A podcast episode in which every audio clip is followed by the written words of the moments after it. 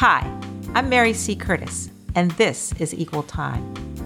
Despite record low black unemployment and a higher labor force participation rate than whites, major barriers impede home ownership among African Americans, a fact that contributes to a yawning racial wealth gap. The gap is so expansive that the 400 wealthiest Americans control the same amount of wealth as the 48 million blacks living in the United States. Importantly, however, there are solutions. Dr. Courtney Johnson Rose serves as president of the National Association of Real Estate Brokers, known as NAREB, the premier network of black real estate professionals and one of the oldest minority trade associations in the country, with more than 100 chapters nationwide.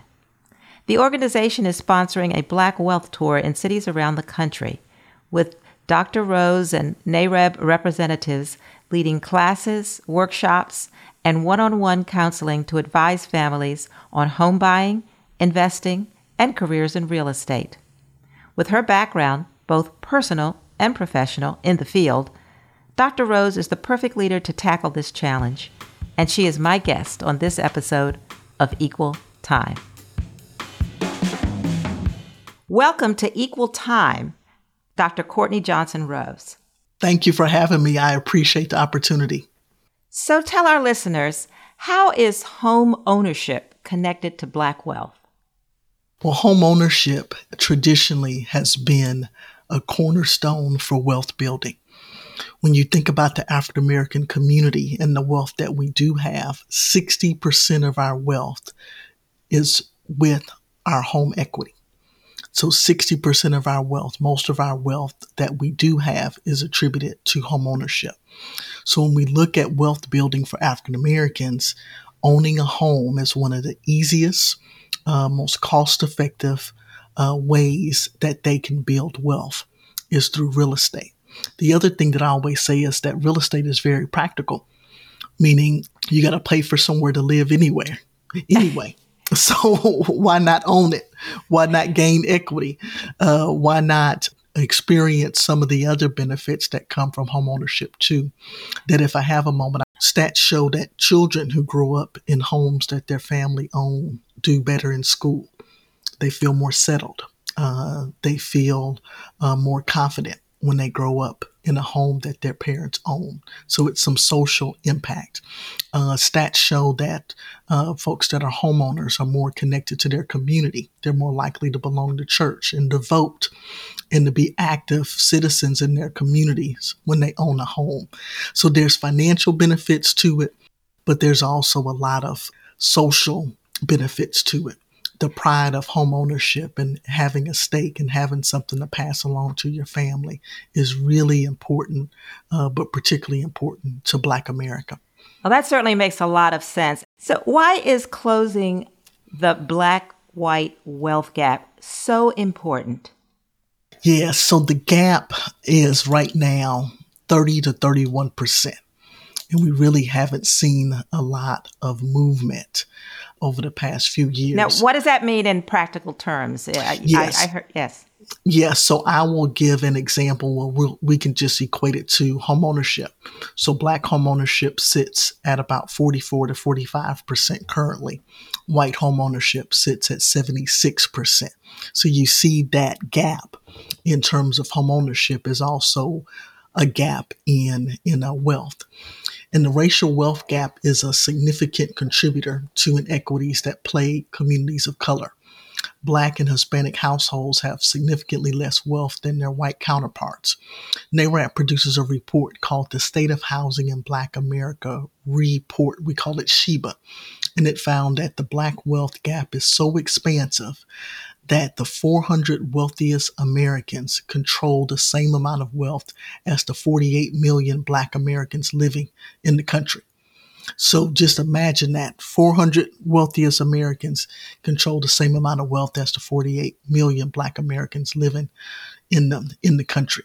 So closing this wealth gap is really important as it comes to generational wealth, Um, we talked about some of the social benefits as as a well, but it's an important factor for us to be able to close this wealth gap.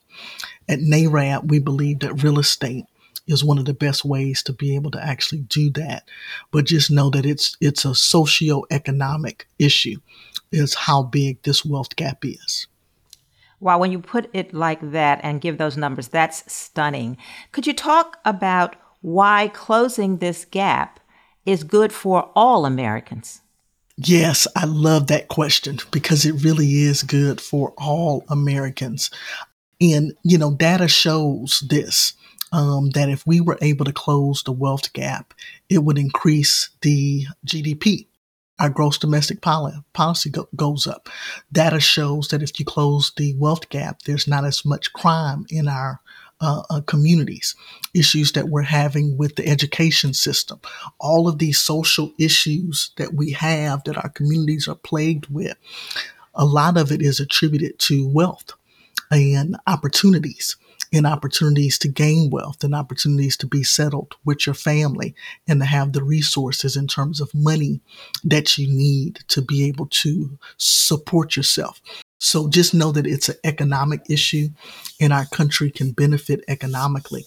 We'll be a stronger country economically if we're able to close this wealth wealth gap. And then secondly, socially, a lot of the challenges that we deal with with education and crime would be somewhat eliminated if we were able to close the wealth gap and make sure that resources are spread adequately across the uh, country in a fair way to the total population.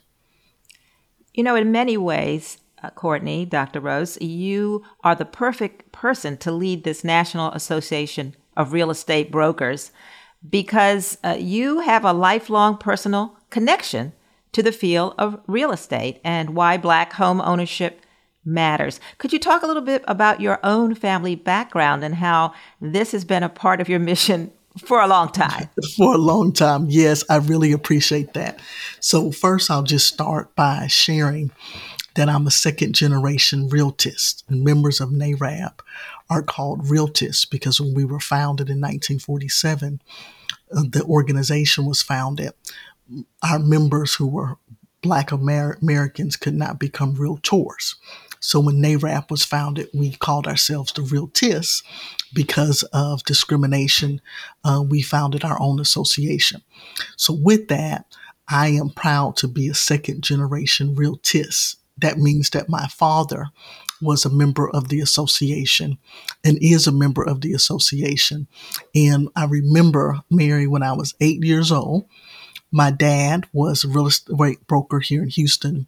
Um, he had one of the largest black-owned offices here in the, in the city, and he was president of our local NAREB chapter. So I literally grew up around NAREB, grew up around real estate, grew up around uh, real estate office. But what it did for me is it gave me a perspective. And this perspective that I had was that black people could do anything. Because if I went to my dad's office after school and I saw black real estate professionals there helping black families buy real estate, sell real estate, we had a closing attorney that office with us. I saw a black female attorney. I saw lenders. I saw people shaking hands and doing business. And in my perspective, we bought homes. We buy real estate we are um, creating generational wealth. We can do it. So I had a different perspective when I learned about that our community is only at 45% black home ownership. I said, wait a minute. I saw families buying homes, but not realizing that what that's not the majority of us. That's only about half of us, a little bit less than, than half that's actually participating in this wealth building process. But what it did for me my family background and being a part of a second generation real estate office is give me the perspective that it can happen to give me the, the, the, the perspective that we can do it. If we're giving the, op- given the opportunity and the resources, we can do it. And I've seen it done before. So I approach this position with a lot of confidence about what can happen in our community when we work together and very focused on opening up this door uh, for other Black Americans that maybe not even know that they could do it. um, and know the benefits of actually doing it. So I'm very focused on that. But I appreciate my background and appreciate my family's business. And it's an honor for me to now be a second generation realtist, uh, second generation leader with, with NAREB, but most importantly, to have the opportunity to be able to teach and train and educate our community as a whole on the importance of homeownership and owning real estate. Well, it makes such a difference when you have that example right in front of you and you are serving, you are serving as that example, uh, you know, for so many uh, people. It was interesting that you talked about the organization was formed because there was so much segregation in the field. So let's talk a little bit about the why there is such a wide racial gap in wealth and home ownership. There is, there are huge historical reasons for that as well. Isn't that correct? Yes. So systematic racism um, is something that created the wealth gap.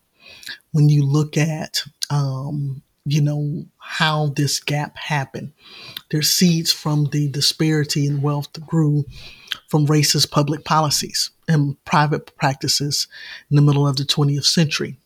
After World War II, for example, government policies led to the most significant expansion of the American middle class in the nation's history.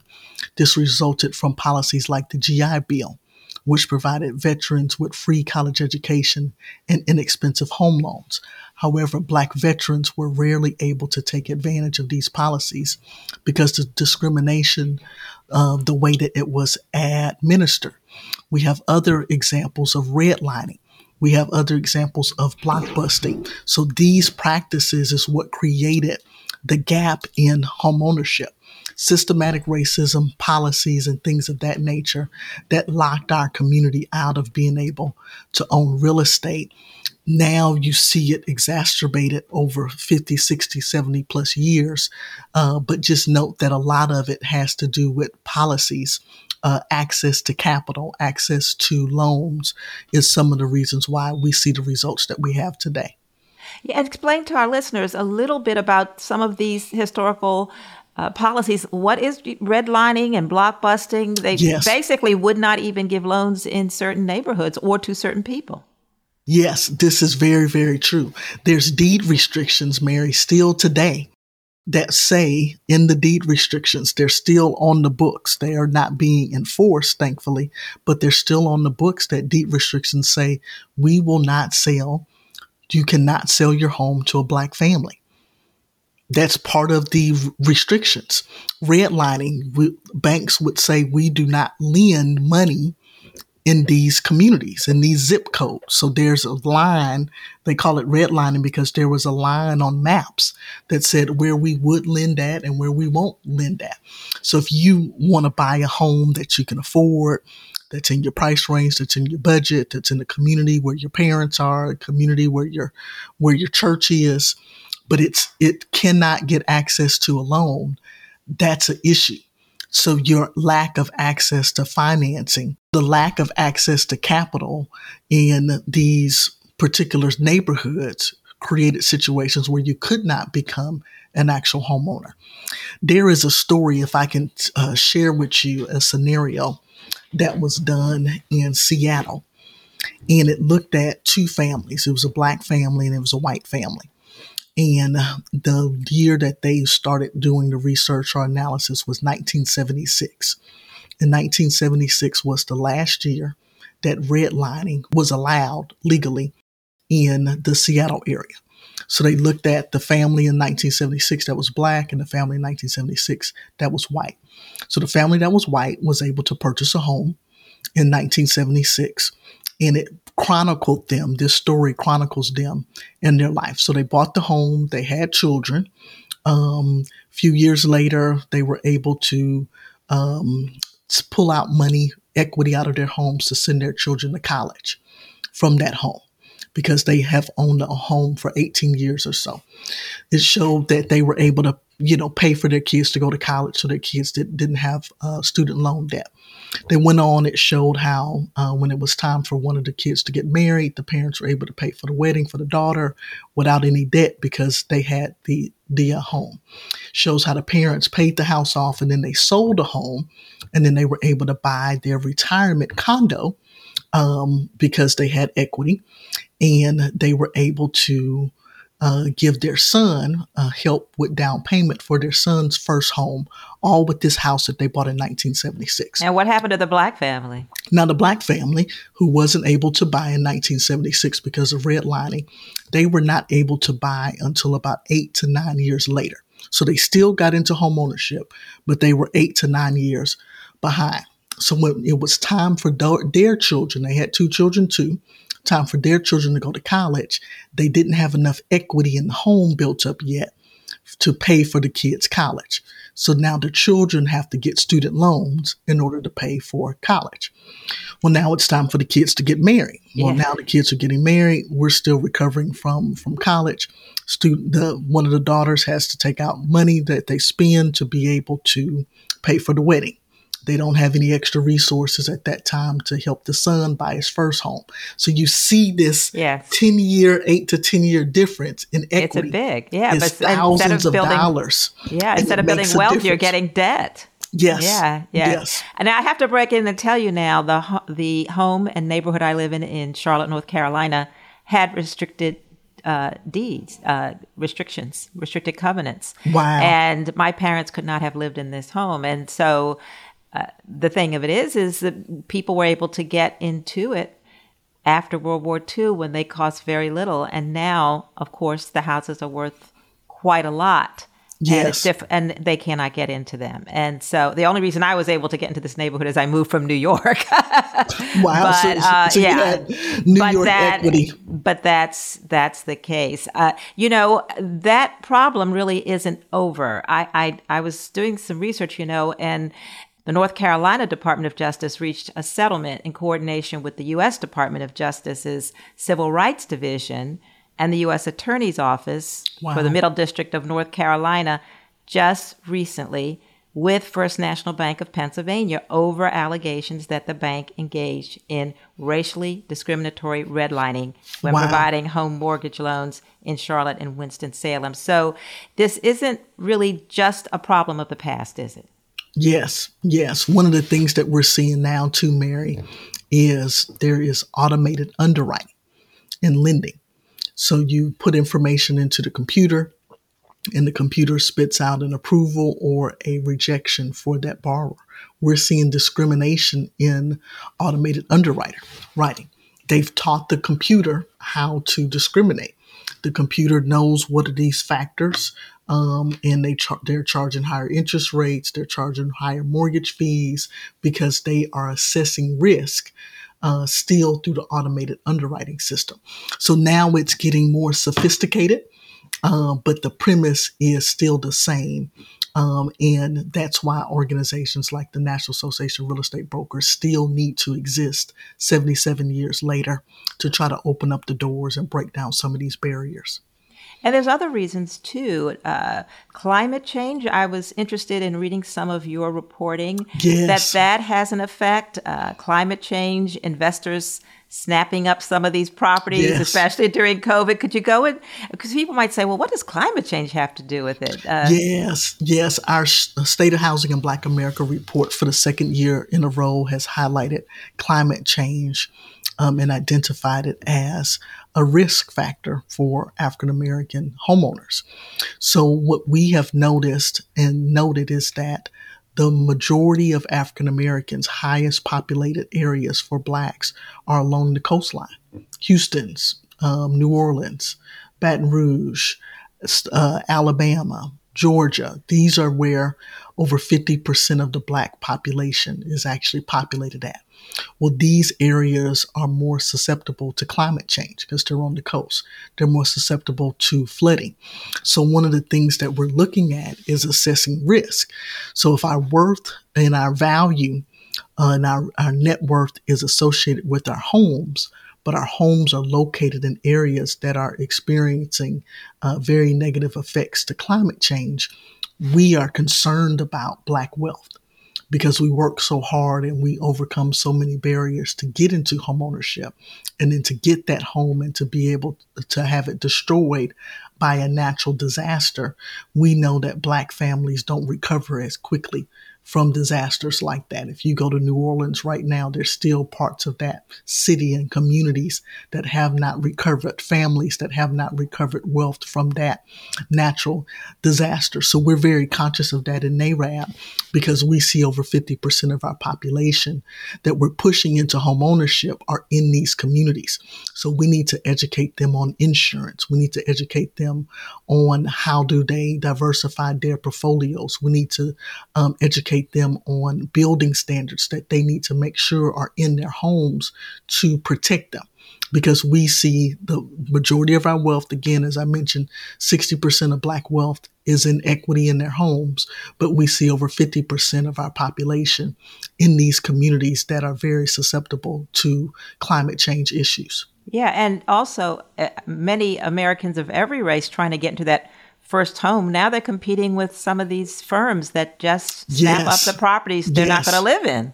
Yes. So institutionalized investors, REITs, uh, large pools of funds, uh, real estate funds have come together to invest in our communities.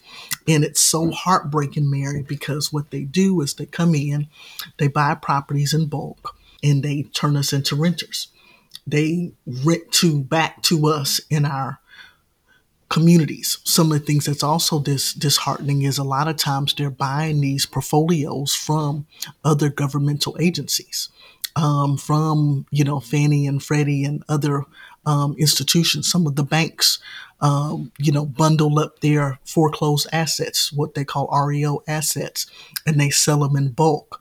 Uh, to these real estate investment trusts that then come into our communities and rent these homes out and they take the housing stock away from home ownership and only allow it to be rented.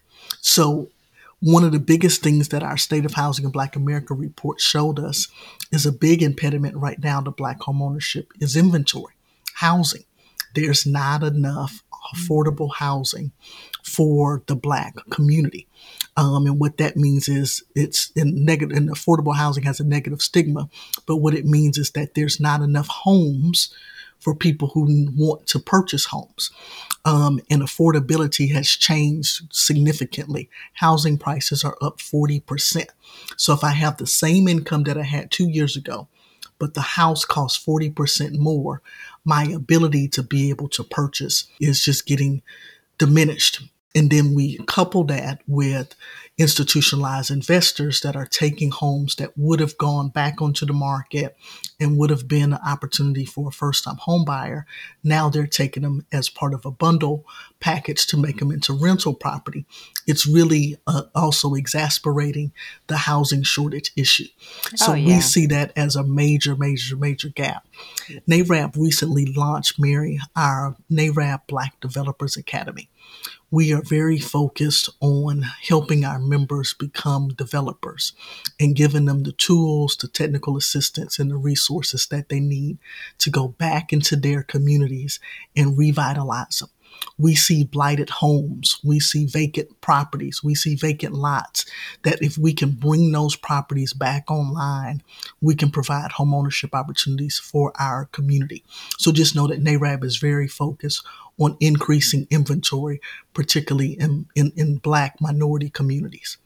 Well, we have set up uh, so many challenges, and, and what you're talking about, the development that your organization is doing, NAREB really has solutions. So that's one of them uh, yes. that you're doing to correct these concerns. And I know that you are also engaged in a very uh, interesting and exciting tour now, the Black Wealth Tour. Yes. So set the, set the scene on what someone yes. attending these could expect. What what what does it look like?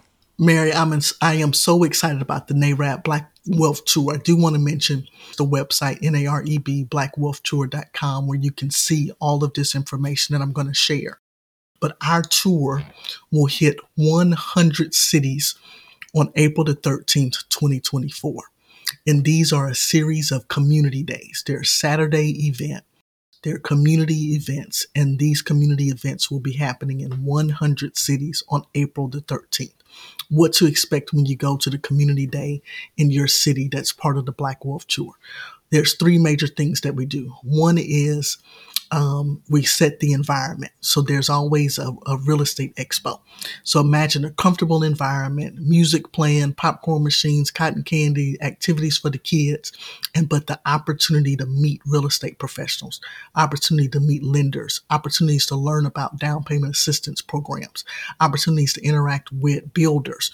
We set the stage and we bring all of those resources for the real estate community together in a comfortable environment for our for our community to be able to come and learn about the opportunities available to them. Part two is engagement. We set the stage and set the opportunity for each consumer that attends to have the option to meet one on one with a uh, NAREB member, real estate professional, with a lender, with the NID housing counselor. Uh, we have certified HUD counselors that are part of these events, or with the Black lawyer. We have a national partnership with the National Bar Association. So, with that, if you want to have a 15 to 20 minute one on one conversation with the lawyer to talk specifically about what your concerns are, or with the real estate professional, or with the lender. Before you get your credit ran, I want to talk to the lender, kind of see how this process works, know what they're looking for. We provide that forum as part of the Black Wealth Tour for one on one engagement. And then the third piece of it is the education, where we have a series of classes every hour on the hour where we are educating our community on topics that are very critical. One of our classes is ABCs of homeownership. How do I buy a house? How do I know the budget? How do I know where to look? What does a real estate agent really do? We talk about all those things. We have a course that we are very excited about that we do with the National Bar Association called What to Do with Big Mama's House. we have a serious issue in our community with heirs property and mm-hmm. passing real estate along effectively. So NAREB Realtors with the Black lawyers, we talk about what do you do with your parents and your grandparents' home? How do you work with your family? We have understanding the loan process. One big thing that we're doing also too, Mary, is we have a course for careers in real estate. We know that there's people in our community that want to get into the real estate industry. We need the diversity. Um, so we talk about becoming an appraiser, becoming a lender, becoming a real estate agent, developing real estate. Mm-hmm. You really so demystify that process. Yes, for, and these are so. these are open to the public, right? Open to the public, you free events, free. Oh my, free. One hundred cities. This will happen April thirteenth, ten to three in one hundred markets. And you will be going to other cities too on different yes, dates ma'am. as well. So, what is that? Give again that uh, website. Yeah, BlackWealthTour.com, and that's where people can sign up. Yes, ma'am. Yes, oh, ma'am. That's and, and last thing I'll mention is if we're not in a city near you, we will also have a virtual option. So you will be able to, if we're not in your city, we will, you'll be able to, to stream with us live and still get the education from the Black Wealth Tour on April the 13th. So hear that? There's no excuse. There's virtual. No excuse. No well, excuse. What, what is the goal? And you know, once you leave the city, are you working with mayors and others to continue yes. what you start? What what's going on there? Yes, and we're so proud. I'm glad that you mentioned that, Mayor. We're so proud of our uh, partners that are part of the uh, tour with us.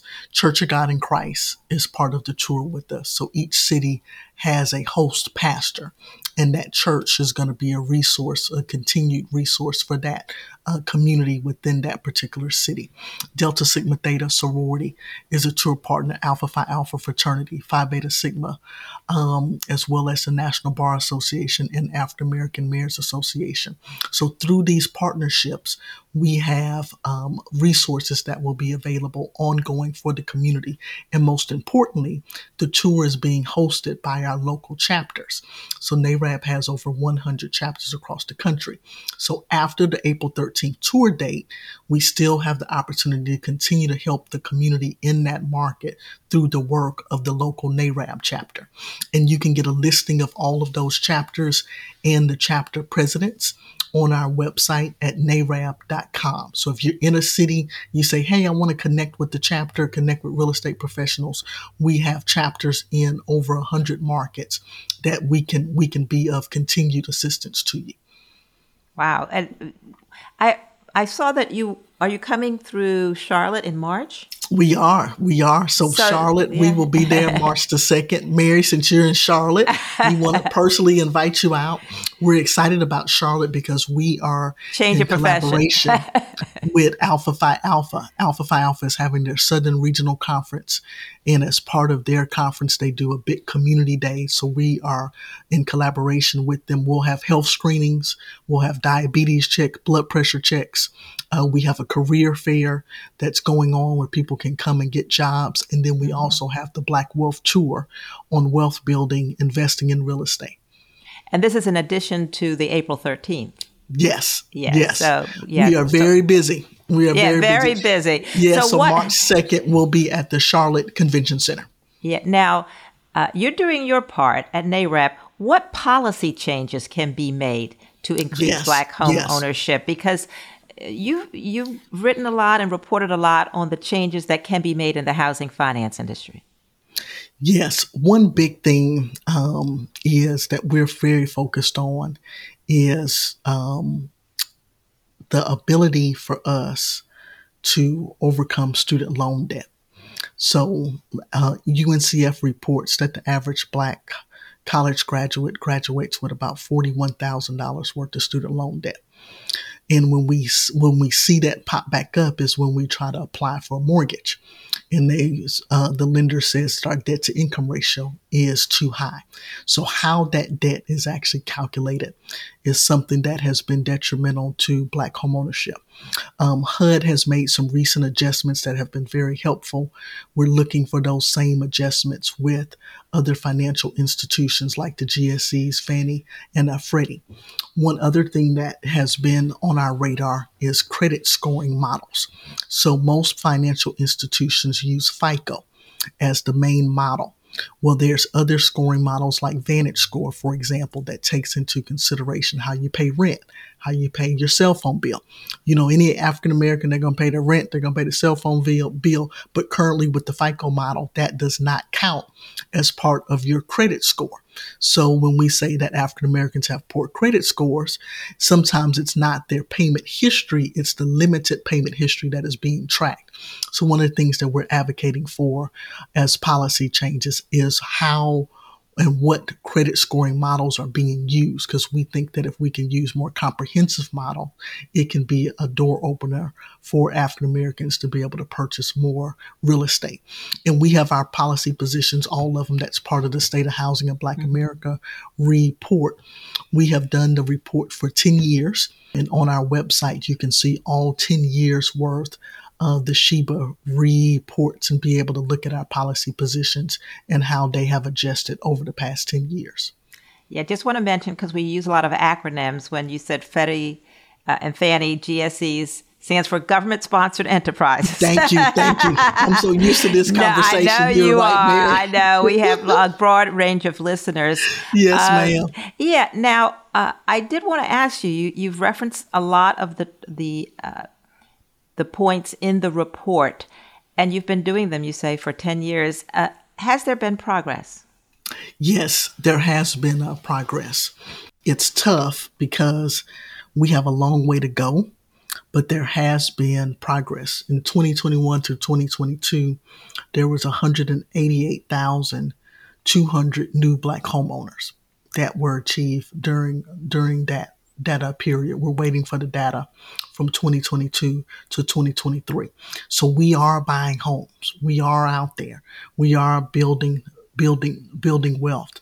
But it's such a enormous problem that's so complicated. We're not going to solve this overnight. We're on a journey, if you will. You know, systematic racism, I always say that systematic racism was intentional and very effective we still see the and feel the effects of it. and it lasted over, you know, um, years and years and years, and we're still seeing it. So it's going to take several years for us to be able to overcome some of these challenges. Um, so I don't want us to be discouraged in the fight. Progress is being made. You know, our Black Wealth Tour is focused on inspiring our communities. Our report, our State of Housing Black America report shows that there are more than 2 million mortgage ready Black Americans. What does that mean? That means that they have the income and they have the credit to buy. They just haven't done it.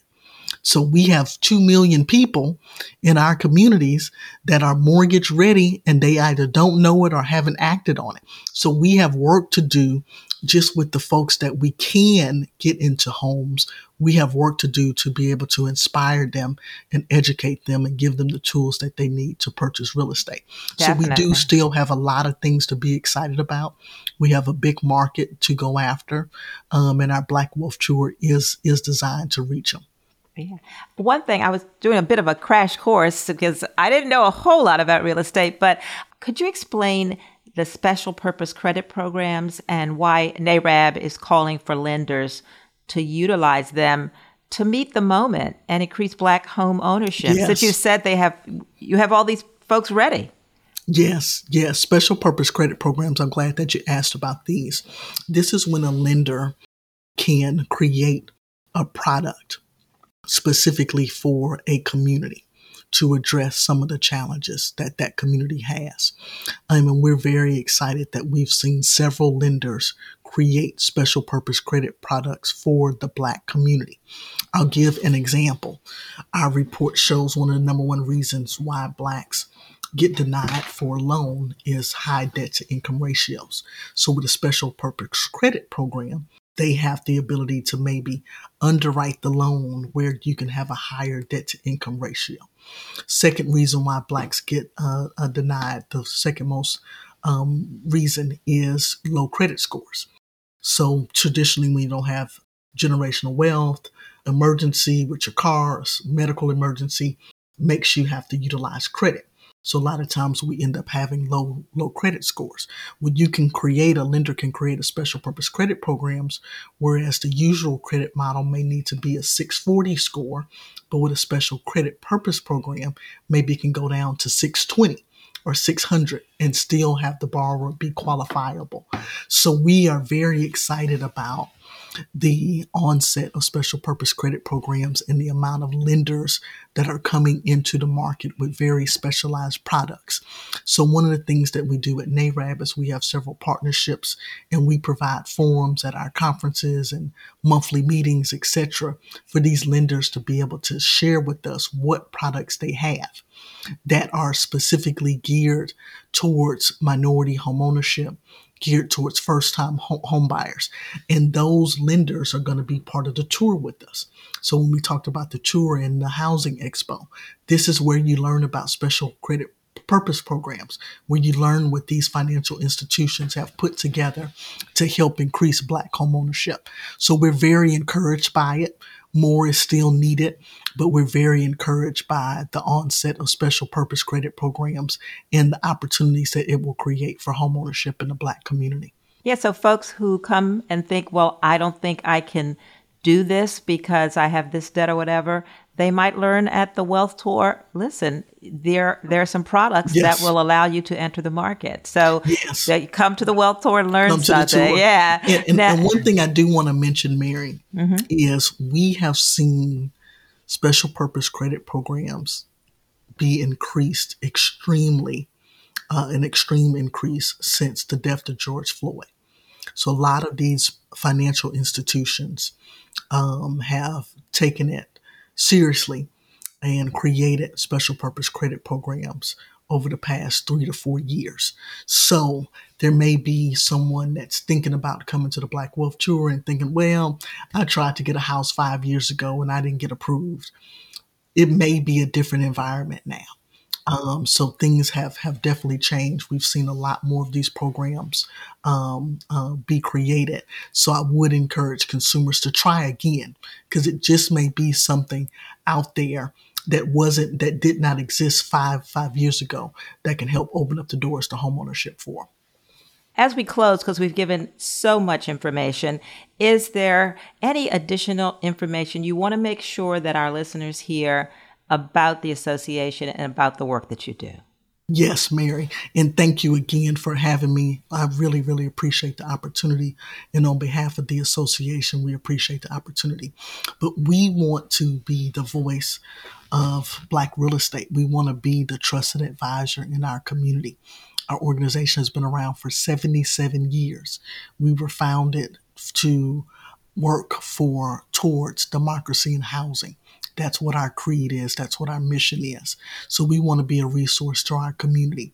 To find a realtist in your community that you can work with, nareb.com, N-A-R-E-B.com, to find our realtist chapters, our realtist members from across the uh, country. But just know that we're committed to our mission. We're committed to increasing wealth in the Black community, and we're committed to increasing Black homeownership. Well, thank you so much, Dr. Courtney Johnson Rose, uh, the president of the National Association of Real Estate Brokers, for coming on Equal Time and and giving our listeners a heads up on the Black Wealth Tour. I, I, I maybe I'll change professions. we need you. Come on. well, thank you again. Yes, ma'am. Thank you.